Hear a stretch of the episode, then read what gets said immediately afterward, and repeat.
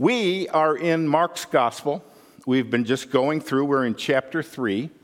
And last week we looked at Jesus calling the apostles, uh, calling 12 men to be his apostles.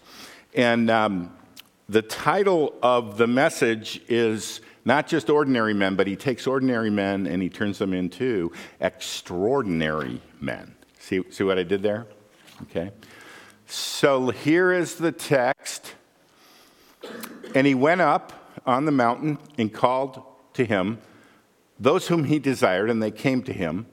And he appointed 12, whom he also named apostles, so that they might be with him, and he might send them out to preach and have authority to cast out demons. He appointed the 12 Simon, to whom he gave the name Peter James, the son of Zebedee, and John, the brother of James, to whom he gave the name Boanerges, that is, sons of thunder. Andrew and Philip and Bartholomew and Matthew and Thomas and James, the son of Alphaeus and Thaddeus and Simon the Zealot and Judas Iscariot, who betrayed him. So somebody wrote a, a little writing. It's the response, the imagined response from a consulting firm giving Jesus advice on his selection of his 12 apostles. Okay? Consulting firm looking at their resumes, giving Jesus advice. Okay? Dear sir, thank you for submitting the resumes of the 12 men you've picked for managerial positions in your new organization. All of them have now taken our battery of tests. It is the staff's opinion that most of your nominees are lacking in background education and vocational aptitude for the type of enterprise you're undertaking. We would recommend that you continue your search for persons of experience in managerial ability and proven capability. Simon Peter is emotionally unstable and given to fits of temper. Andrew has absolutely no qualities of leadership. The two brothers, James and John, place personal interest above company loyalty. Thomas demonstrates a questioning attitude that undermines morale. We feel that it is our duty to tell you that Matthew has been blacklisted by the Greater Jerusalem Better Business Bureau. James, the son of Alphaeus and Thaddeus, definitely have radical leanings, and they both registered high on the psychotic scale. One of the candidates, however, does show great potential. He's a man of ability and resourcefulness. He has a keen business mind, handles money well. He's highly motivated, ambitious, and responsible. We recommend that you make Judas Iscariot your controller and right hand man. We wish you every success with your new venture. Sincerely, the Holy Land Consultants. well, last week, we looked at five of the apostles. We looked at Peter, James, and John, who were brothers. And then I paired Matthew and Simon the Zealot because um, Matthew was a tax collector working for Rome, and Simon the Zealot would have been a terrorist trying to kill Roman soldiers. So I, I put them together to show that people from extremely different backgrounds united under Christ, can work in unity, okay? Um, though I do imagine the first couple of years were interesting, the conversations they had. Well, today we're going to look at, at um, Thomas. We're going to take a longer look at Thomas. And then I'm going to lump Andrew, Philip, Bartholomew, James the Less, we'll talk about his name, um, and uh, Thaddeus. Thaddeus? Thaddeus. Thaddeus, he is so unknown that I can't pronounce his name. Um, we're going to lump those guys together, and then we're going to end with Mr. Judas. Okay? So, first, let's talk about Thomas. Now, poor Thomas has forever been labeled with the notorious name Doubting Thomas. Right? I'm going to suggest that he's gotten a bad rap. Okay? Um, First, let's just look at Thomas's heart. In John 11, Jesus says, Let's go to Judea again. Let's go to Jerusalem. The disciples said to him, Rabbi, the Jews were just now seeking to stone you. And are you going there again? No, don't, don't go there. You're going to get killed. Right? And then Jesus says, well, We're going to go, and I'm going to raise Lazarus from the dead, and we, we, can, we can work while it's day. In other words, God will watch over us until it's time for night. Okay? But then notice Thomas's response to their warning. So Thomas called the twin, that's his, he was a twin, right? His brother wasn't one of the, at least we don't think he is, one of the dis- disciples of the apostles. So Thomas called the twin, said to his fellow disciples, Let us also go that we may die with him. Right? I think Thomas was a deeply serious follower of Jesus. Now, now yes, during the arrest, he fled like the other apostles, but I believe this shows his heart. He wants to follow Jesus even unto death. Now, after Jesus is crucified, put in the tomb, he rises from the dead, Jesus appears to the remaining apostles, but Thomas was gone that day. Jury duty, something like that, okay?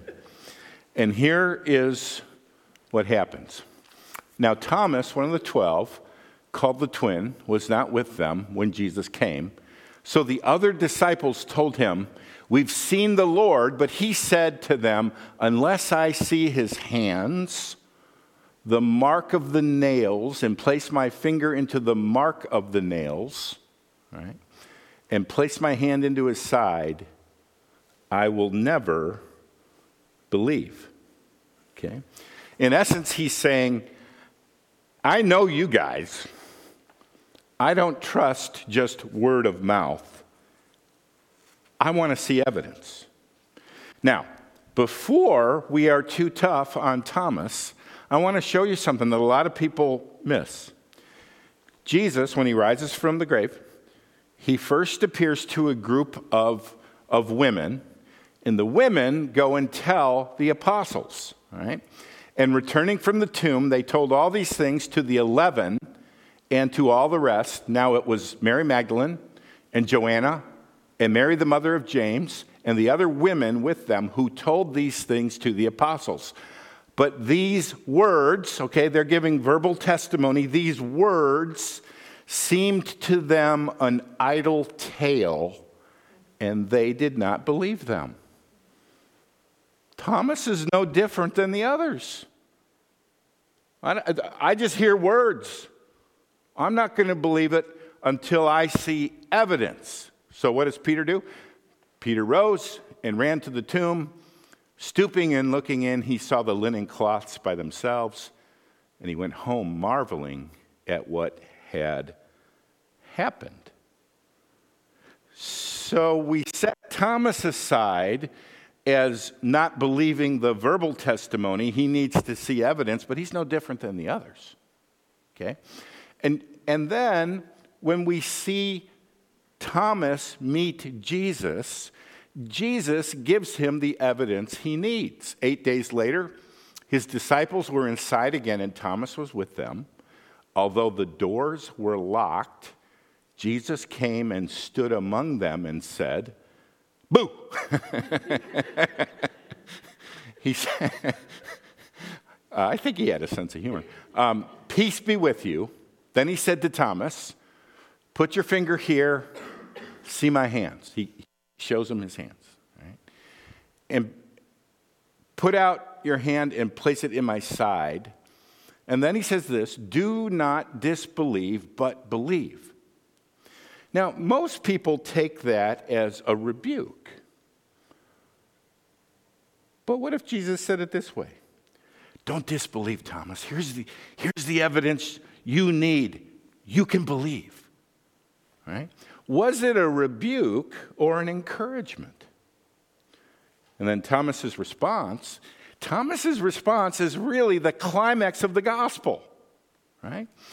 Thomas answered him, "My Lord and my God." And Jesus doesn't correct him and say, No, no, no, don't call me God. He receives the title God. Jesus said to him, Have you believed because you've seen me? Blessed are those who have not seen and yet have believed. And that's talking about you, right? Jesus' plan was first to show himself to his apostles in a small group of people, and the rest of Christendom would believe based not on seeing the evidence and touching him, because he's ascended into heaven, but part of the evidence we base our faith on is the witness and the testimony of the apostles and their willingness to even die for what they believed in. Right? So, so in essence, Jesus is saying, I want to make sure, Thomas and all the rest of you, it's me, feel. I'm, I'm back from the dead. Blessed are you, yes, because you've seen the evidence, but now go spread the gospel. And people are going to believe without the physical evidence. There's plenty of other evidence that this really happened. But, you know, when you think about it, in fact, I, I was talking with a, with a person the other day in hospice, and I said, You know about Jesus, don't you? No. He's a blind man. He never heard about Jesus. So I started to tell him, Well, so Jesus was born a baby, and he grew up, and he was fully God and fully man. And they nailed him to a cross to pay for our sins, but he rose from the grave. And as I'm telling this, I'm thinking to myself, how crazy must this sound to somebody who's never heard that this is what Christians believe? So here's my point. For people to believe the gospel, especially in today's world where there's cell phones and spacecraft and scientific technologies, to tell them the story of the gospel and for them to believe it's got to be a supernatural miracle. The Holy Spirit has to be working in their heart for you to believe. If you believe in Christ, it's because God has done a work in your heart and opened your, high, your, your eyes. Okay? And that's, that's what we have to rely on the Holy Spirit, and then we present the facts, the truth, and we pray, God, open the eyes of their heart. Okay? Now, um, I'm going to suggest that rather than looking at Thomas as the doubter, what if we looked at him as the one who wanted to believe, but just wanted to make sure it was true? You know, there are numerous scholars who started out as skeptics. And in fact, some of them even said, I am going to disprove Christianity. But the more they looked into the history, the more they became convinced that it really happened and they became believers. Let me show you a few of them. This guy's name is Sir William Ramsay, lived in the uh, late part of the 1800s, and he, he won a Nobel Prize for chemistry. He discovered krypton and neon. How do you discover krypton? Um, he taught at Cambridge and Oxford. He was raised by parents who were atheists, and he was determined to undermine the historical accuracy of the Bible. He called it a book of fables.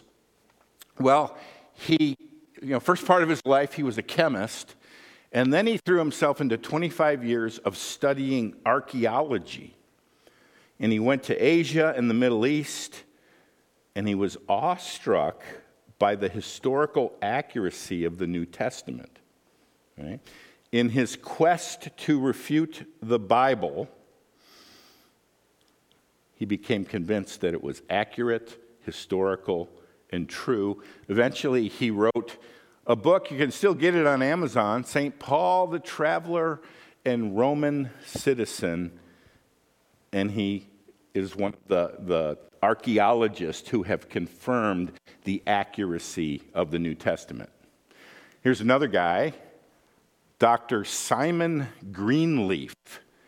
Um, he was the royal professor of law at Harvard back when that was an impressive thing. he was considered to be one of the greatest legal minds who ever lived, and he specialized in laws of evidence, proving with evidence that a crime happened or didn't happen. Okay? Now, he rejected the resurrection of Jesus Christ as a hoax. He determined to expose it as a myth. Okay? And after studying the laws of evidence and the gospel stories, he came to the exact opposite conclusion and he wrote a book. Here's the full title An Examination of the Testimony of the Four Evangelists by the Rules of Evidence Administered in the Courts of Justice. they had longer titles back then. In the book, he says this it, was impossible that the apostles could have persisted in affirming the truths that they had narrated had not Jesus Christ actually risen from the dead. Greenleaf concluded that according to the jurisdiction of legal evidence, the resurrection of Jesus Christ was the best supported event in all of history when you look at historical happenings. Okay? Um, then there was a guy, his name was Clive, and he uh, taught at Oxford and he was an atheist. And then he converted to Christianity. And Clive today is known as the apostle to the skeptics, probably the most influential apologist um, in modern times, C.S. Lewis. Okay? Albert Henry Ross went under the name of Frank Morison. He was a skeptic, and um, he, he's one of these guys who set out to disprove the resurrection, and he concluded it really happened. He wrote this book, Who Moved the Stone? And in modern times, this is Lee Strobel. Um, he was an atheist, he worked for the Chicago Tribune. He set out to disprove the resurrection, and he concluded um, Jesus really rose from the dead. He became a Christian. Now he's a pretty famous apologist. He wrote um, The Case for Faith and the, uh, the Case for Christ. Those are great books to read and to give out. Funny little story. So, um, he used to be at this little church in Barrington called Willow Creek, right? and I was an intern at Willow Creek after I went to seminary. And um, this was before Lee Strobel was even known, but he loved evangelism, and I was working with the evangelism director, and they had a class they taught on evangelism. And they said, Brian, why don't you teach this class? And it was like a small class, little classroom, and there was material that you could teach. And this was really my first teaching opportunity. So I really worked hard on it, and I was in the little classroom, and I had my notes here and I had my props. And I was a little nervous, so I went out to get a drink of water. And I came back in, and my notes were gone. Oh. And there's this guy in the back row snickering. it was Lee Strobel. he wouldn't remember that, but I remember that. Okay. I did get the notes back. I think he took my notes and used them to write these books. So. Nabeel Qureshi, I still have your book because you gave it to me, right? But yes. Oh, so this is a, uh, a fellow, he died of cancer recently, 2017. Devout Muslim intellectual, um, raised in a Muslim family. Again, he set out to disprove Christianity, studied it for 15 years, left Islam for Jesus. Okay? So, rather than throwing Thomas under the bus, maybe he, rather than C.S. Lewis, is the true apostle to the, to the seekers, to the skeptics. Okay? So that's Thomas. Now, let me lump um, Oh, yeah. He, he, he has a book called Seeking Allah Finding Jesus. And of course, they've turned it into DVDs and lectures and so forth. But um, would you recommend that book? Absolutely. Yeah. Particularly in today's world, it helps you to understand so much. Yeah. Well, and, and you know, the conflict in the Middle East, and um, there, we're, we're seeing more and more Muslim uh, people from, from that faith and being able to connect with them, not in an in your face situation, but saying, hey, here's something um, that comes written from a, a man with a Muslim background. Would you be willing to read it? So, all right, so now let's move on. I'm going to call them the quiet apostles.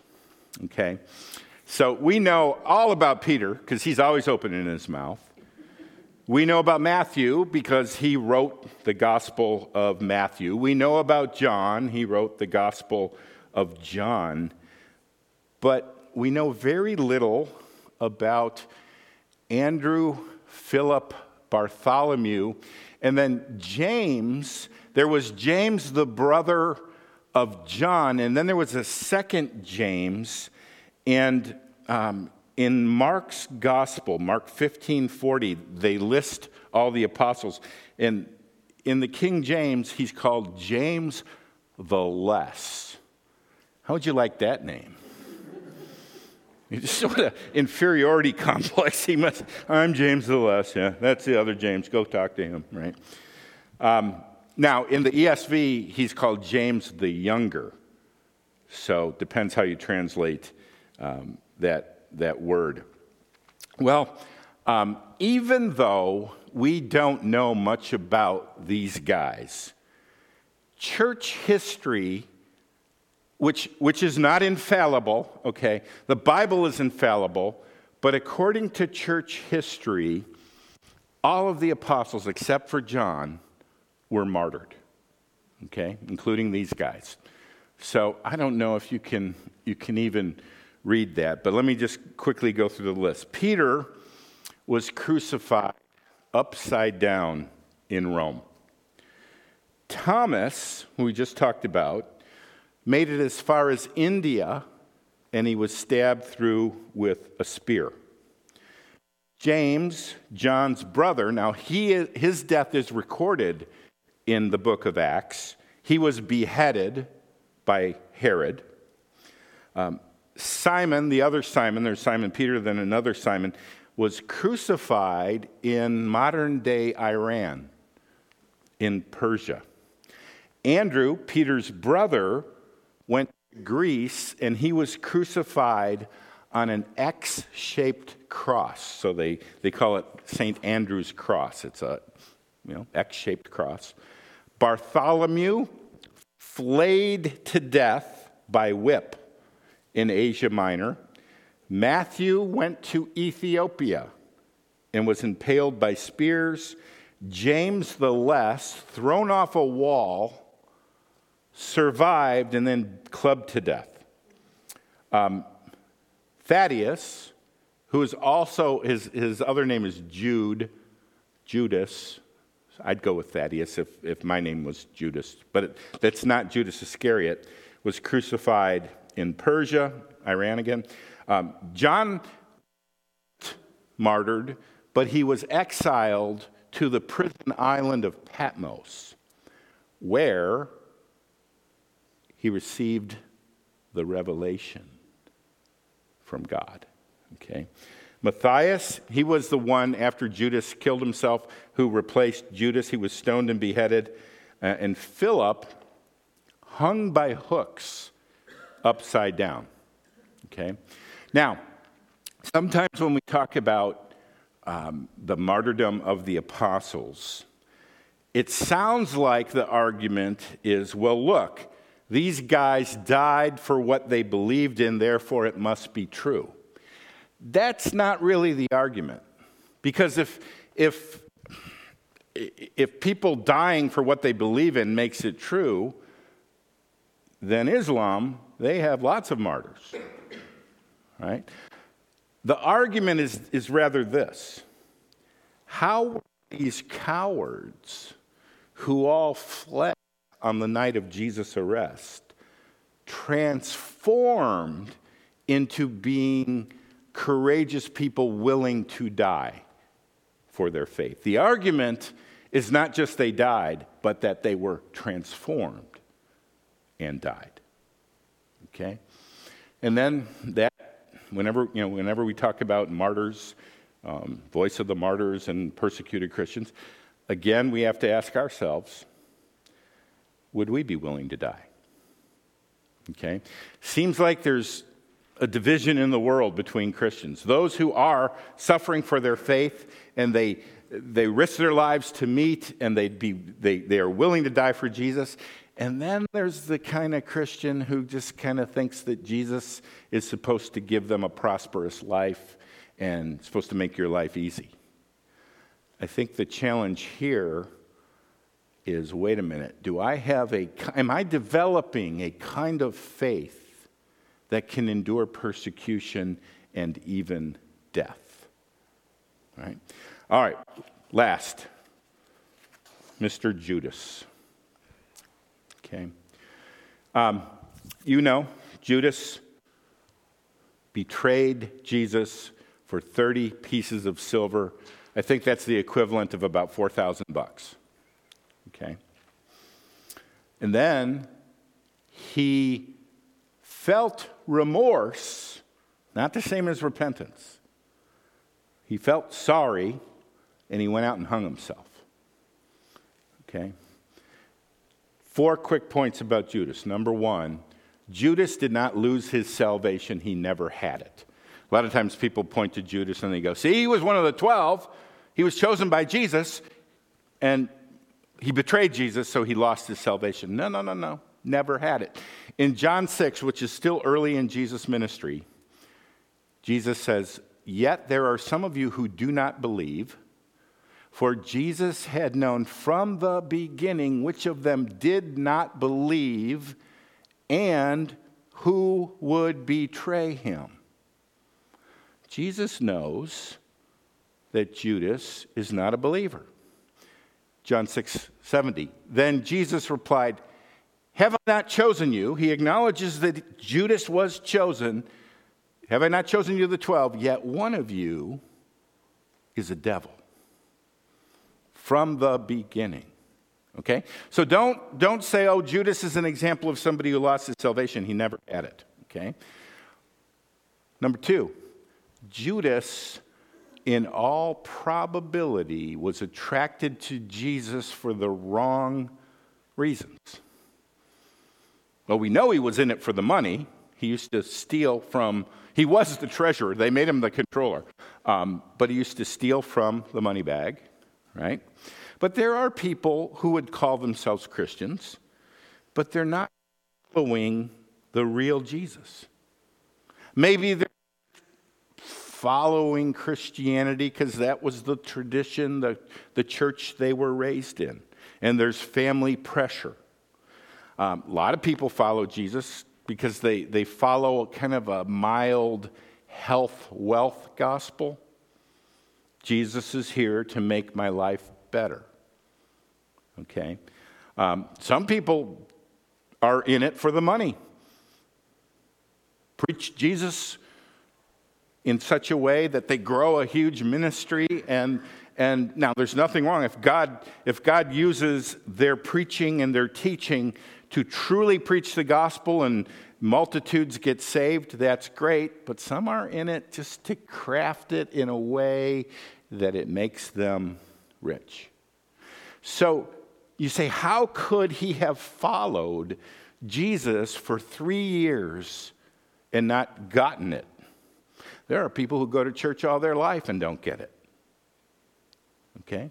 So Judas is a warning to us. Number three, and I have this written wrong, even preaching, casting out demons, and doing miracles in Jesus' name is not proof of salvation. I have that is proof of salvation. No, preaching in Jesus' name, casting out demons, doing miracles Look at, at, at our verse again. And he appeared, uh, and he appointed 12, whom he also named apostles, so that they be with him and he might send them out to preach and to have authority to cast out demons. And it doesn't say, and they all came back rejoicing except for one who couldn't do it. I think Judas cast out demons and preached just like the rest of them. And he is one of the many in 7. Many will say to me on that day, Lord, Lord, did we not prophesy in your name and in your name drive out demons and perform many miracles? Then I will tell them plainly, I never knew you. Away from me, you evildoers. You go, how can that be? If God could speak through Balaam's donkey, he can speak and do miracles through unbelievers. Right? So I always say it this way don't base your assurance of salvation on the gifts of the Spirit. A more reliable thing to look to is the fruit of the Spirit. In other words, God may use a non believer to do miraculous things, but you can't fake fruit love, joy, peace, patience, kindness, gentleness. Okay?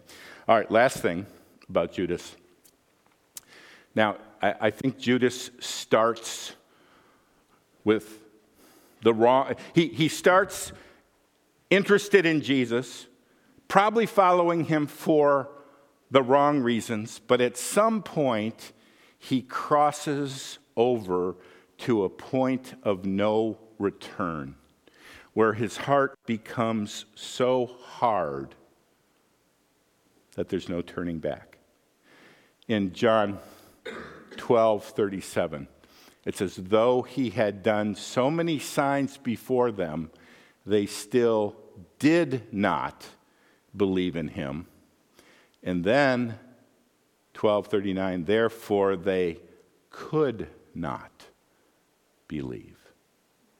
There's a would not believe and then the heart becomes so so hard that it cannot believe. Now, I don't claim to know where that point of no return is. Okay? I don't want to discourage anybody who says, Yeah, I've rejected Christ all my life. Have I, have I crossed that point? I hope not. I pray not. But the point is, there is a point of no return. Okay? But if there's a prompting in your heart that says, I want to be saved, I want Jesus to forgive me of my sins. I don't want to be like Jesus. That is certainly a sign that you haven't crossed. And that's why the psalmist says, Today is the day of salvation. Don't put it off. Don't put you don't you don't know if you're going to be alive this afternoon. And you don't know if your heart is going to harden. But today is the day of salvation. What is the gospel? We're sinners. God is a holy God. There is a judgment day coming. All have sinned and fallen short of the glory of God. Nobody passes judgment based on your own record. We have all sinned and fallen short of the glory of God. But that's where the good news comes in. Jesus came, was born as a baby, died on the cross to fully pay for our sins and all who call upon the name of the Lord, like the thief on the cross. Jesus, remember me when you come into your kingdom. Like the, the uh, tax collector who goes to the temple. Have mercy on me, a sinner. And you trust him as your Savior. Your sins are wiped out, and you're assured of eternal life. All right, let me pray. Lord, I'm encouraged that you take ordinary men like these apostles, and you transform them into extraordinary men, even men willing to die for their belief in you. And Lord, I pray that everyone in this room would truly uh, turn to you in genuine faith. Um, Judas is a terrifying warning, yet the others are encouraging. So, Lord, Holy Spirit, do your work amongst us. I pray, especially during this, this Christmas season, that our hearts would be tender toward you, we would worship you, we would trust you. We pray it in Jesus' name. Amen.